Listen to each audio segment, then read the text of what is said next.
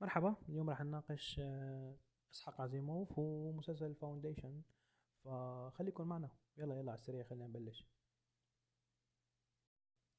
صراحة هون نحن مش جايين نحكي عن العوالم الظريفة لا جايين نحكي عن Trantor ولا نحكي عن Synnax ولا حتى عن Terminus لأنه في كتير عوالم ظريفة وفي كتير شي على الهامش بس نحن جايين نضوي على نقطة واحدة اللي هي مصعد الفضاء.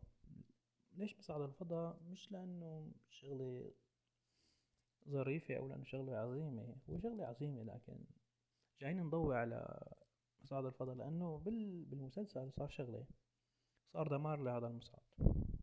دمار هائل. لما تدمر هذا المصعد خلف ندب على سطح الكوكب وهذا الندب عمل شي غريب. غريب إنه تيرمينوس هو عبارة عن طبقات. فكتير ناس عايشين بالطبقات السفلى وما عندها قادرة تشوف السطح ولا تشوف النجوم فلأول مرة لما وقع هذا مصعد الفضاء ووقع الكيبل تبعه وعمل دمار هائل على مستوى الكوكب عمل شي اسمه سكار أو الندب. فخلى الناس لأول مرة ترجع تشوف السماء. وحول هذا الندب من فشل بعين الإمبراطورية لنجاح وفرصة بعين الناس العادية.